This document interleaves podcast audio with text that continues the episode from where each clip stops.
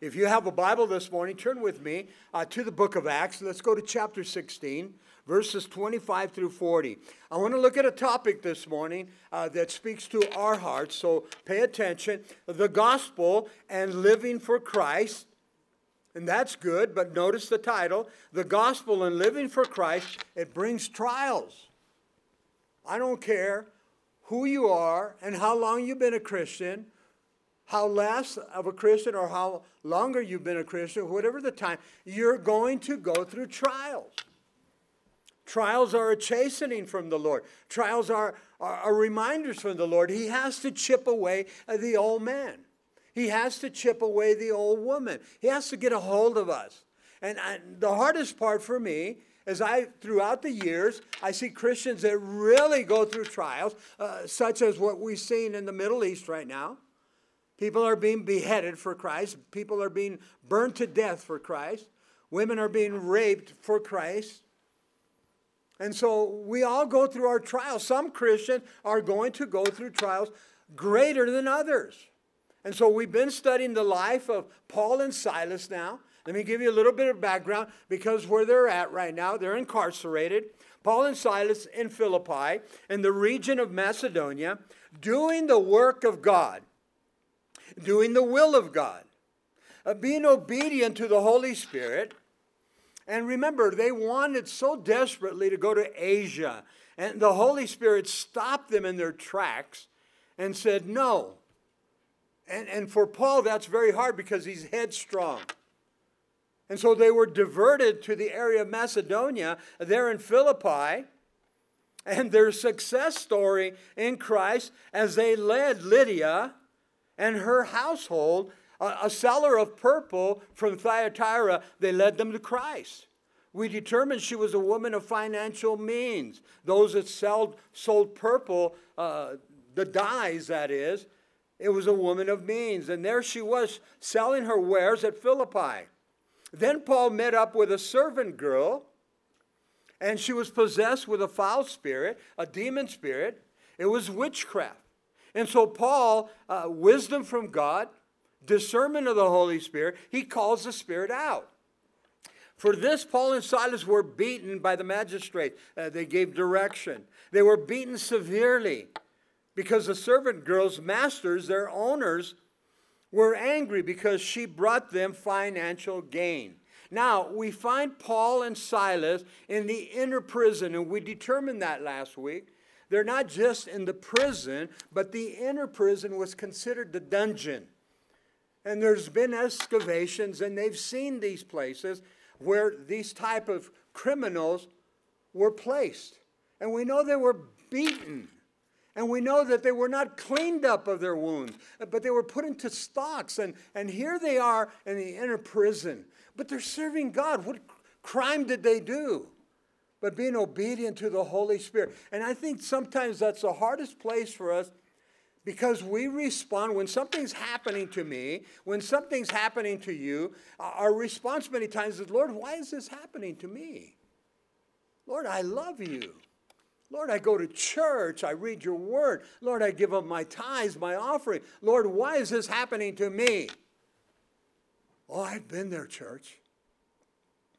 And the response sometimes should be, why not you? You see, trials are good for me, even though I don't like them. And, and I tell you, as a minister, as a pastor, I have taught this passage many times. I've read it. I've studied it. I've uh, gone through it in a devotional time. And when I read verse twenty-five, I say the same thing. Paul, Silas, don't do this. Don't be singing praises unto the Lord and praying in the midst of your trials, because I don't do that sometimes. And see, trials, now listen to me, uh, two effects in my life. Either I'm going to run to God or I'm going to run away from God. Now, I've learned through the years, I give in to the trial. And I said, okay, Lord, speak to me. Okay, Lord, minister to me. And I draw closer to God, listen, uh, through the trial. I find myself reading more. I find myself praying more. I find myself on my knees. I find myself lifting up my hands, Lord. And then I go to the book of Job in chapters one and two. And Job lost everything. He was a man of God. His wife says, Job, curse the God that you serve. Look at you, you're a mess. You're sitting there in a heap of ashes. You got this piece of pottery, and the best you could do is to scratch. He had boils from the top of his head to the bottom of his feet. Curse the God that you serve. What did he respond with? The Lord gives, the Lord takes away. Blessed be the name of the Lord. And so we're going to see uh, the reaction of Paul and Silas here. A beautiful uh, passage of Scripture. Uh, again, the gospel. I love the gospel. I-, I live for the gospel. I live for Christ. And yet trials come my way just as well as trials come your way. Uh, most of you know Pastor uh, Saeed Abedini. We've been praying and praying. Three and a half years later, he's released from prison. Now he has another trial. Him and his wife are separated. They're asking desperately for prayer. That time of him being away should have changed him, should have transformed him. But he comes out and he wanted to pick up uh, where he left off. There's abuse in his marriage. It should not be.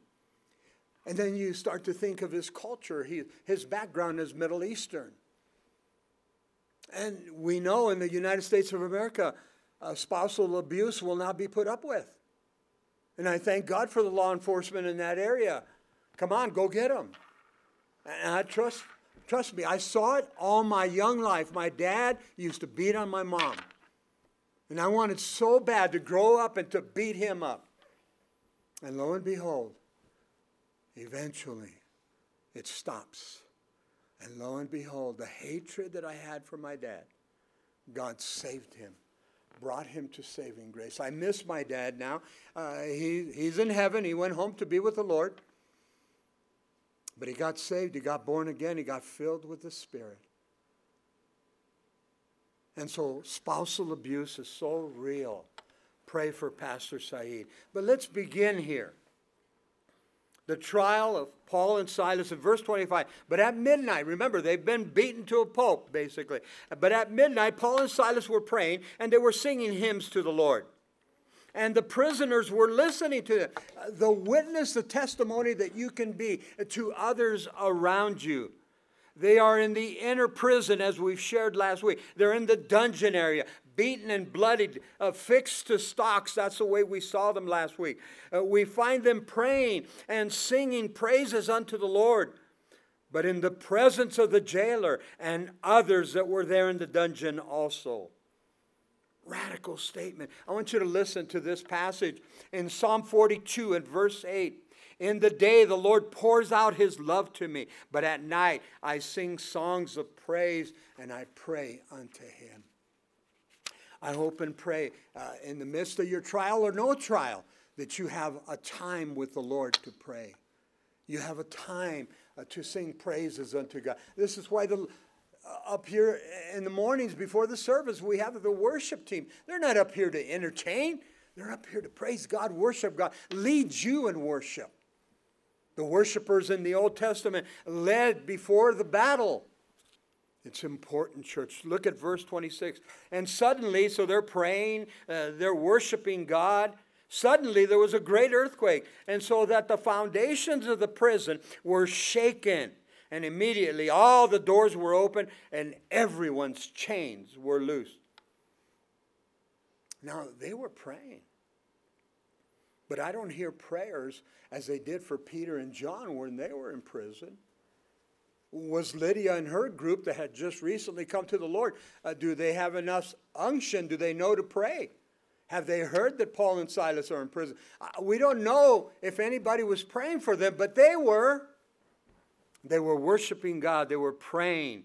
And so uh, Lydia and her family, I hope and pray that they were. But God knew that they were in there. A supernatural move of God, not just a shaking, but a great earthquake. I, I, I come from Southern California. I understand earthquakes.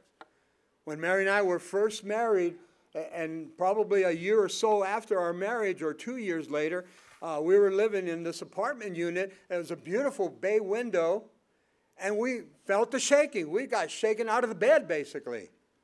And, and I jump up. They tell you, don't go to a window. Where did Bob go? Right to the window. I never seen earth ripple. And I saw that. And I go, wow. I was shocked. You know, twenty seconds, ten seconds, but it was a lifetime. And you know you're in an earthquake. California's had their share. Oklahoma right now has had a good-sized earthquake, and they are not known for that. And so what's going on right here? A supernatural earthquake, I believe. A shaking, I believe. God does a move here. Now, it's interesting. In Acts chapter five, verse nineteen, Peter was released from prison by an angel of God. And they were praying for Peter. But here there's no, there's no angel of God. It's God himself, I believe. And the earthquake came. Now, you have to know the Roman culture at the time. Watch what happens to the jailer. And, and verse twenty-seven, and the keeper of the prison, awaking from sleep, and seeing the prison doors open, and listen to this statement, supposing the prisoners have fled, drew his sword and was about to kill himself. The jailer knew the scenario. Roman law said, you paid the price for a lost prisoner. Either you took up his sentence or you got death. Either way, he knew it. And so you can't blame him. He says, well, I'm done. And you know he, he tied them up good. He put them in chains. But remember, he was also listening to the praise and worship. He's also listening uh, to the prayers. Did he know about Lydia? Does he know what's going on in the city of Philippi? God has arrived. Is there a witness towards this jailer? Because something desperately happens here. Notice verse twenty-eight. Uh, it says, and Paul called with a loud voice, and he said, do yourself no harm, for we are all here. I don't believe it was just Paul and Silas, but I believe there was other prisoners. We are all here. I love this. Paul's wisdom. He knew the jailer would try this death move. Notice that Paul cried out, we are all still here. Was it just Paul and Silas? I don't believe. Or were there others in the dungeon? Your witness, your testimony in the midst of your trial. Listen to verse twenty-nine now. And he called for a light. This is the jailer. Uh, this gives us good result. They were in a dungeon. It's dark. It's damp. We know that.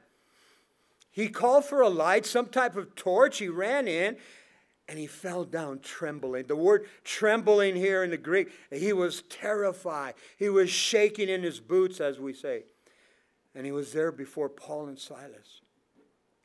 This inner prison was no picnic. It was a dungeon area. Excavations have been done.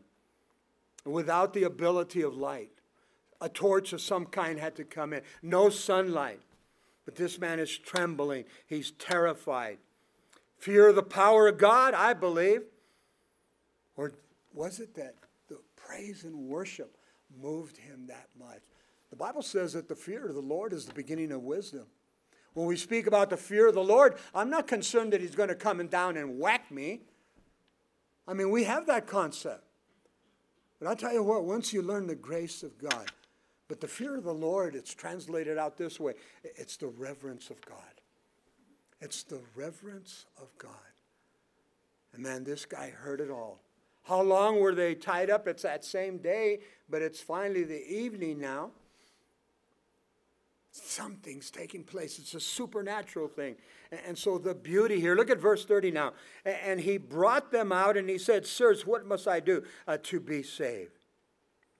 What must I do to be saved? If you're here this morning, you still haven't come to saving grace. This is your text right here. They ask a beautiful, beautiful, simple question. Uh, Paul and Silas, or sirs, what must I do uh, to be saved? Now, remember, whatever you're going through, good or bad in the trial, God has your back. The promises of God, I, I will never leave you nor forsake you. I like this promise. Jesus said, I am with you always, uh, even to the end. How much did this jailer see? How much did this jailer hear and experience? And the last straw, this great earthquake. This great earthquake, they're gone. That's what he said. I must kill myself. No, it's not God's plan for you to kill yourself. And I want to speak very candid right here. I've been in the ministry over thirty years. I have done my share of memorial services, funeral services, and it's a suicide victim.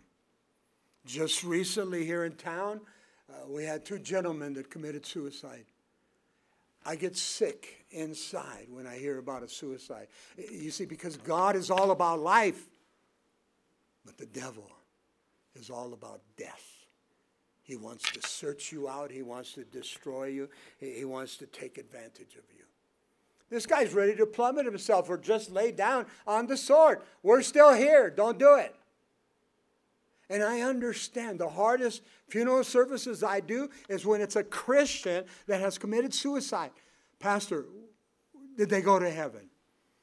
Pastor, did God forgive them? I have to say this. When you commit suicide, you're not the same. Depression has hit you, has brought you to that place. Depression is real. I don't neglect people that, that come to me and say, Pastor, pray for me. I have depression, severe depression. I'm under medication. I do this, I do that. And sometimes I'm, I'm at my wit's end. The enemy uses that. Somebody comes to you for prayer because they're depressed. Don't let it go. Pray for them. Encourage them. Minister to them. And, and if any of you here this morning or, or listening to the teaching later, depression will come. Get into the Psalms. The Psalms will soothe, as they say, the savage beast. I get into the Psalms and God speaks to my heart. Because the Psalms are generally, uh, many of them are about King David and the trials, the tribulations, the hardship, the pain that this man went through. And at the close of the particular Psalm, he says, Lord, thank you for hearing my cry, Lord. Depression is real. And if the doctors prescribe medication, please take it. This is what happens to suicide victims many times. They give up completely and totally. God's plan is not death. God's plan is life. Now, let's get back to verse thirty. Uh, did the jailer know about Uh, the witnessing that took place at the river that we shared last week? Did the jailer know about Lydia and her household? They came to saving grace. Did the jailer know of the story about this uh, servant girl, this slave girl that was possessed by a foul spirit? Paul calls it out. You see, word got around. There was no newspaper. There was no television. There was no uh, radio. There was no texting. And so word of mouth, and words got out there quick.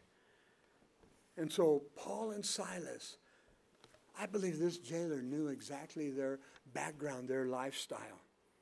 And now they're calling out. Uh, they're calling out to Paul. Look at verse thirty-one. And so they said, this is Paul and Silas now. They said, believe on the Lord Jesus Christ and you will be saved. And understand this. And you and your household will be saved. Now we have to be very careful. Mom and dad are saved, or mom is saved, dad is not saved. That doesn't mean automatically dad is saved. It means that he can come to saving grace. I'm saved, you're saved, your spouse is saved, but your children aren't. And I believe God wants to bring them into the kingdom of God. But salvation is a personal relationship with Christ. A personal relationship with Christ. I cannot save you. Listen to this. You cannot save yourself. Salvation is only through Christ. Now, salvation, in my opinion, is very simple. You raise your hand, you acknowledge Christ, you receive him as Lord and Savior, you confess your sins. Uh, if, if you don't have time, uh, you see a death situation, head-on collision coming, and you just cry out, oh my God, is that enough? Only God knows. Only God knows. Is it coming from the heart? Oh my God, save me. Is that enough? How many people made confessions of faith at nine eleven? When the towers went down, the first one, then the second one. There was a lot of, a lot of the Holy Spirit moving around in New York, because I went six months later. Trials bring us to our knees. Now, uh, bottom line, after nine eleven, two thousand one, right? New York's back to same, same position they were. There was a New Yorker that went with us named Kevin, good friend of mine. He's up in Roswell now, Border Patrol agent. He's chaplain, so he went with us. And he says, Bob, this is not real. These New Yorkers are acting strange. This is six months after nine eleven. He says, yeah, I know New Yorkers. I'm one. They're mean. They won't put up with you. We had a cart full of tracts because we went to set up a prayer tent. And the cart broke in the middle of Main Road, the main, right there, downtown Manhattan. It broke. Tracts everywhere. Cars are backed up. Light turns red. Kevin goes, nobody's honking. People got out of the car, helped us gather our, our, our wares. He goes, that doesn't happen in New York. They would have pushed you with a cab. They would have got you out of the way. Salvation is from the heart. The scripture says those that call upon the name of the Lord shall be saved. Now, I believe you come to salvation, but there is a battle for your soul. If you've never studied it, you need to study Matthew chapter thirteen, uh, the parable of the sower and the seed. Many times Jesus used parables to... Uh, and a story, and to get a hold of you. In the parable of the sower of the seed, uh, we see four hearts. It, it's a farming term. And we know that the sower is Christ. We know that the seed is the word of God. And the sower comes and he casts the seed. And we know that the first seed fell upon uh, the top of the ground, and it never germinated, it never took. The birds came and, and took it away. A lot of times that happens to people. They, they say the sinner's prayer, but there's no growth at all. The second seed fell on rocky soil, and it took for a season, but nobody removed the stones. Nobody removed the, the rocks. There was no discipleship. And, and again, that seed died. The third soil of, uh, took, took for a season, but the cares of the world. It speaks about the, the weeds that came. Nobody cultivated. Nobody took out the weeds and nobody cleaned it. And eventually they went back to the world. The fourth heart is the seed that took and germinated, and it brought forth fruit, sixty, eighty, a hundred fold. I believe in eternal salvation, but you have to come to the cross. Now, the jailer comes to the Lord. What about his family? And I want to share this because people walk away and thinking, well, I'm saved, my kids are saved. Remember, just because you're saved does not mean your husband or your wife or your children are automatically saved. Each family member must come to a personal relationship with Christ. Please go home and study that parable of the sower and the seed. It's beautiful. Look at verse thirty-two now. And then they spoke the word of the Lord to him, Paul and Silas speaking to the jailer and to all who were in the house. Now, I believe the house of this jailer, they opened up. I believe they came to saving grace because baptism is going to take place, but it takes prayer. I'm sure that this jailer went back and said, man, you will not believe what happened. And there's two guys there. Whoa, do they have a, an open door to heaven? That's your witness. That's your testimony. They spoke the word of the Lord to him and, and to all in their household. Once the heart is open, listen, softened by oil and wine, as the old song says, We are pliable, and we are open as the Holy Spirit moves on the heart. Oil is symbolic to the Holy Spirit. We know that. Wine has a lot of different references. It speaks of gladness. It speaks of sweetness. But it also speaks of the blood of Christ. That's what we partake. When we partake of the communion service, the bread is his body, uh, the cup is his wine. We do this in remembrance of what took place. But I want you to listen. We, we grew up with this old song back in nineteen seventy-eight. I didn't come to saving grace till nineteen seventy-nine when I heard this song by Keith Green. It broke my heart. And he speaks about the oil and the wine. Keith Green, my eyes are dry. Listen to the lyrics, very simple. My eyes are dry, my faith is old, my heart is hard, my prayers are cold, and I know how I ought to be, alive to you and dead to me. But what can be done for an old heart like mine? Soften it up with oil and wine. The oil is you, your spirit of love. Please wash me anew with the wine of your blood. That's salvation, church. You cannot come to Christ until your heart is open to him. Otherwise, you're like the first three uh, seal, seeds that fell on ground that didn't take. You see, a lot of people come to Christ for a lot of reasons. A broken marriage, a broken relationship, a death in the family. And it moves on you. And so you respond to Christ. That's good. But there has to be follow-up. There has to be follow-up. That's why we have the discipleship classes here at the chapel, and we're going to start them up again. Because when you come to saving grace, you have to grow. It's good to come Sunday morning. It's good and great to come Wednesday night. But are you studying the Word of God on your own? Are you praying? Are you reading? Are you going through your devotions? And so the enemy comes quickly, and he'll snatch it away. Be careful.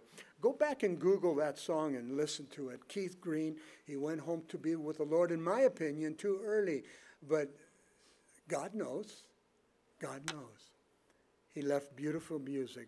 Look at verse thirty-three now. And, and he took them the same hour of the night, and he washed their stripes. We shared that last week. Nobody cleaned them up. They just put them in stocks and took them there uh, to the, uh, the inner dungeon. Notice that it says here, and immediately he and all his family were baptized. They had to come to saving grace in order to be baptized. Notice the changed heart of the jailer. Once God gets a hold of you, the Holy Spirit comes upon you afresh and anew. You will never be the same. In fact, it gets better and better as the days go by. Uh, the jailer washes them, Paul and Silas now. He washed and mends their wounds. Then further results after salvation. Water baptism. Water baptism takes place for the jailer. Water baptism takes place for his household. Baptism was identified with Christ in his death. Very important to me. We identify in his death. Salvation comes from the Lord, not from water baptism. Be careful, please. Look at the analogy. Uh, the work of salvation is the heart. Water baptism is the outward man. In Romans chapter six, Paul teaches, reckon the old man dead. Reckon the old man, the old man dead, the old woman dead. We identify with Christ. Look at verse thirty-four. Now, when he had brought them into the house, or into his house, he set food before them, and he rejoiced, having believed in God with all his household. Uh, the Greek is telling us here that they were having fellowship together. The word fellowship is koinonia.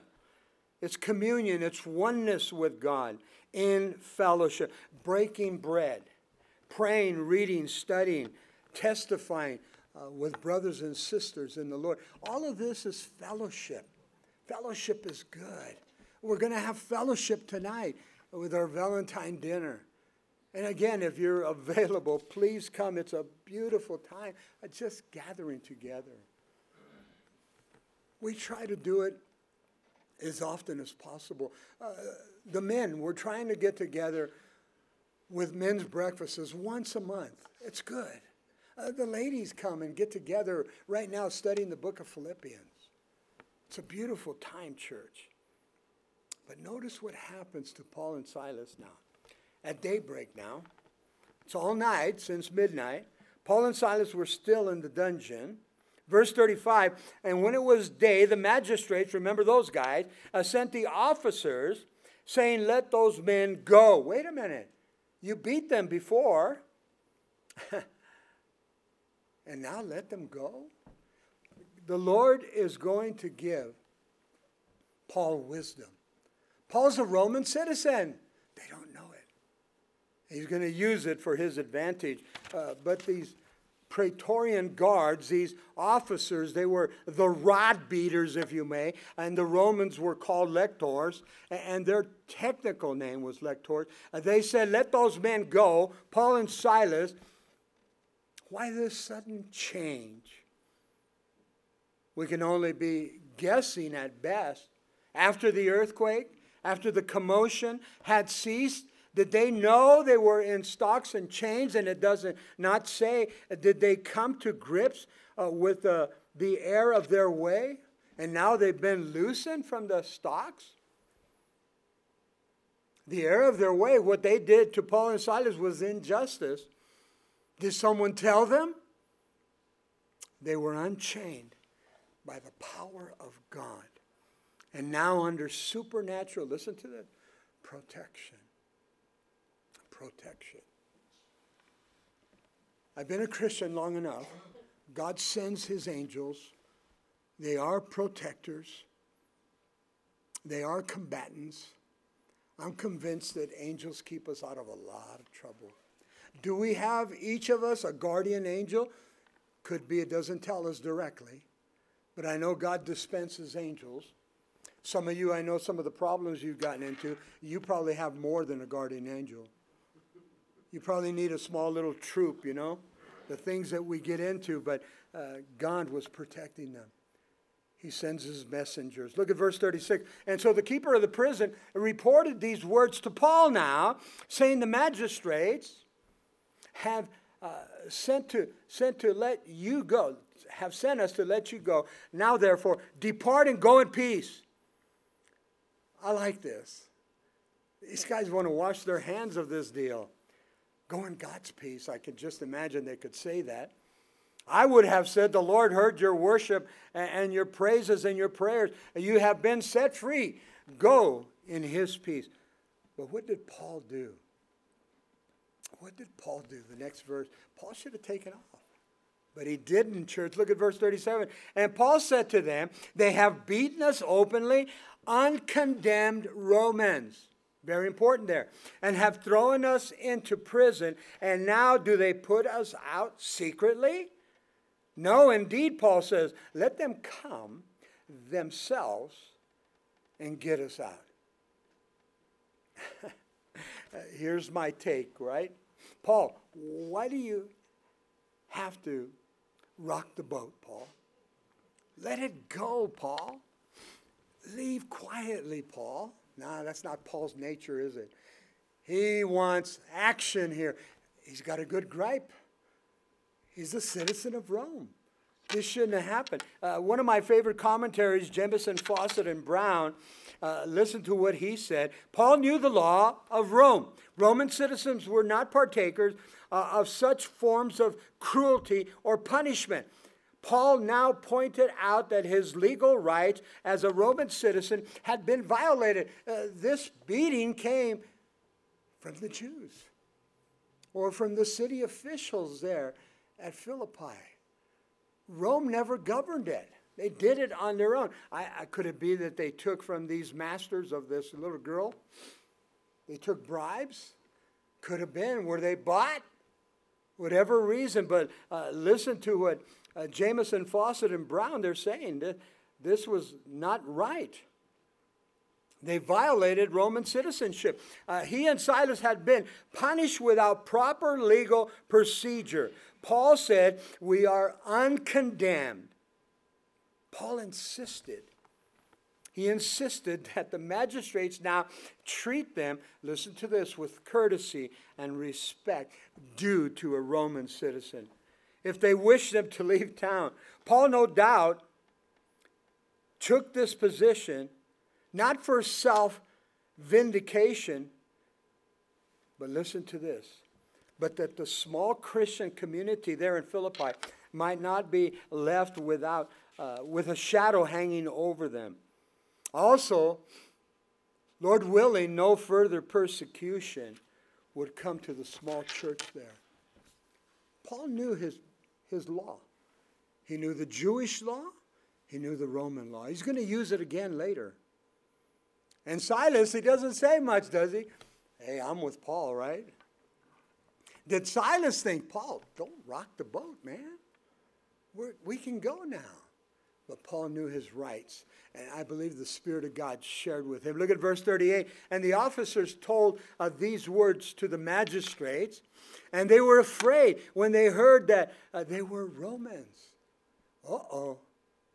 Their gesture was good. Hey, tell them to go. This is something supernatural. We don't want to touch it. But then they get word. Paul doesn't want to leave. He wants you to come. I like this. He heard that they were Roman citizens. A fear set into their hearts. Beating a Roman citizen was unheard of unless found guilty in a Roman court of law. There was none of that. They are walking on eggshells, as they say. I believe Paul was being led by the Spirit of God. And the Holy Spirit was telling him exactly what to do. Now, why didn't Paul bring this up earlier? I don't know. When they brought out, when two or three guys come out with those sticks, I would have said, hey, wait a minute. Roman citizen here, buddy. Paul didn't do that. The Bible says Paul took several of these type of beatings. He took beatings with lashes, and he took beatings with stakes or, or, or poles of some kind. And church, they didn't just beat on you, they beat on you. They opened up your back. And so, listen to verse thirty-nine and verse forty now, the conclusion. And they came and they pleaded with them, and they brought them out and asked them to depart from the city. Uh, listen to one of my commentaries, what it said. Uh, they came and they apologized. And they take that out of one of the translations of the Bibles. And they came and they apologized to Paul and to Silas, and then begged them, asking them, please leave the city quietly. You have to understand the Roman law.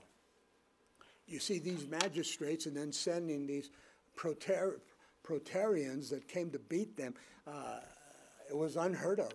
It was unlawful. And the magistrates, the proterians, everybody, everybody's in trouble here. If they find out that they beat on Roman citizens, they could lose their jobs. And if not lose their jobs, they're not going to go further in, in the Roman kingdom. And so there's a lot at stake here. But Paul wants an apology. I like that. Look at verse uh, forty. And I, I believe that they did come. And they apologized because then they finally are relieved. And so they went out of the prison. They entered the house of Lydia. Remember Lydia, the, the, the lady of the seller of purple, her dyes and her wares. And, and when they had seen the brethren, they encouraged them. They encouraged them. And then they departed. Paul and Silas no doubt agreed as they came, and I hope and pray it was an apology. And after visiting the believers in the house of Lydia there in Philippi, she was not in Thyatira, her hometown, notice that they encouraged them. Paul and Silas, the word encouragement uh, in the Greek is they comforted them.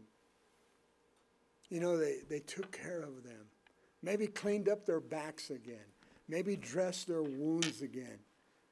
Maybe gave them some good meat, some good food, vegetables. I mean, they took care of comfort, hospitality, encouragement. And how else do you encourage without, and you know, you're encouraging their physical need. But what about the encouragement in the Lord? Encouragement in the Lord. This is fellowship. I believe they had time of prayer. I believe they had a time of uh, studying the parchments, God's word. I believe they, they had a time of testifying back and forth. I believe they took time to share about God's love. God's love. I love sports just like any other guy, but I don't watch sports as much as I used to. And gathering around, you know, and talking about sports, I, I can do it for a season. That's about it. I'm all excited that my Los Angeles Rams are coming back, but, you know, that's not what it's about. I like when I get together with the brothers and sisters in the Lord, and, and we talk about God. We talk about the things of God. Now, at your workplace and such, I understand. And some of your family members, I understand. But it's beautiful when you get together with believers, family, friends, loved ones, co-workers, and you can share Christ, share God's love. You know, my son was going through this. I prayed for him. Mom prayed for him. Our siblings prayed for him, and, and you were able to testify. This is what happened at Lydia's house.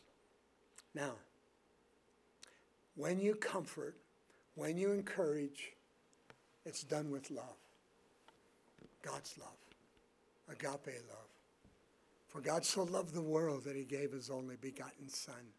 No matter what trial, tribulation, hardship, or pain, no matter what you're going through, no matter what I'm going through, God has my back.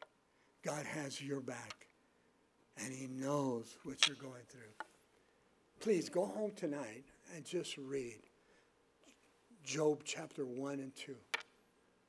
Job chapter one and two. It's believed that Job is one of the oldest books of the Bible. We have Genesis, yes. But it could be that chronologically, Job was right after that. Job went through a lot. He lost everything. What always triggers my heart, as Job's servants were in line, one behind the other. And each one came in with a disastrous report. Job, you lost all your camels. Job, you lost all your crops. Job, all your servants are gone. Job, your children are dead. What that man went through, unbelievable. But God gave Satan permission to tempt his servant Job. Why? Because God knew his servant. God knows what I can handle. God knows what you can handle. Even right now, again, with Pastor Saeed Abedini, God knew what he could handle. Three and a half years incarcerated there in Iran, and now he comes out. God knows what he's going through. God knows what his wife is going through. My heart goes out to her as well. She was la- uh, just going all over the country. She was lobbying for him. And now their marriages, pray that they get back together. Pray that they let this go. It's hard when you talk about different cultures. We've seen all the movies. We see all the, you know, trailers and such and news reports, and we see how women are degraded. Saeed needs to know that he has a God-fearing wife. And as Christ died for the church, the husband is to die for his bride. The husband is to die for his bride. I hate washing dishes, but I have to from time to time. I've thought about buying a dog and letting him lick the place, but that's not going to work, right? I'm just kidding. Stand up. Let's end with a word of prayer. Father, we thank you, we praise you, we worship you. In the midst of trials, Lord, in the midst of hardship and pain, uh, we see Paul and, and Silas uh, singing praises unto the Lord and then praying. And you brought this supernatural earthquake and set them free. But you were not done yet. You wanted to get a hold of the jailer. You wanted to get a hold of the jailer's family. Uh, Lord, I love how you work in families. Many times we see domino effects. The first domino has to go down, and then the rest are going to follow suit. And so, Lord, we pray for the body of Christ here at Calvary Chapel, those that are going through the trials, and there's a lot of our brethren that are going through trials right now, a lot of cancer in our fellowship. And, Lord, we pray for them. We ask you to set them free, Lord. Lord, bless the, the Valentine's dinner tonight. Draw the people by your Spirit. And, Lord, bless the offerings this morning. As you've given to us, we give back a portion. And it's in Jesus' name we pray these things. Amen.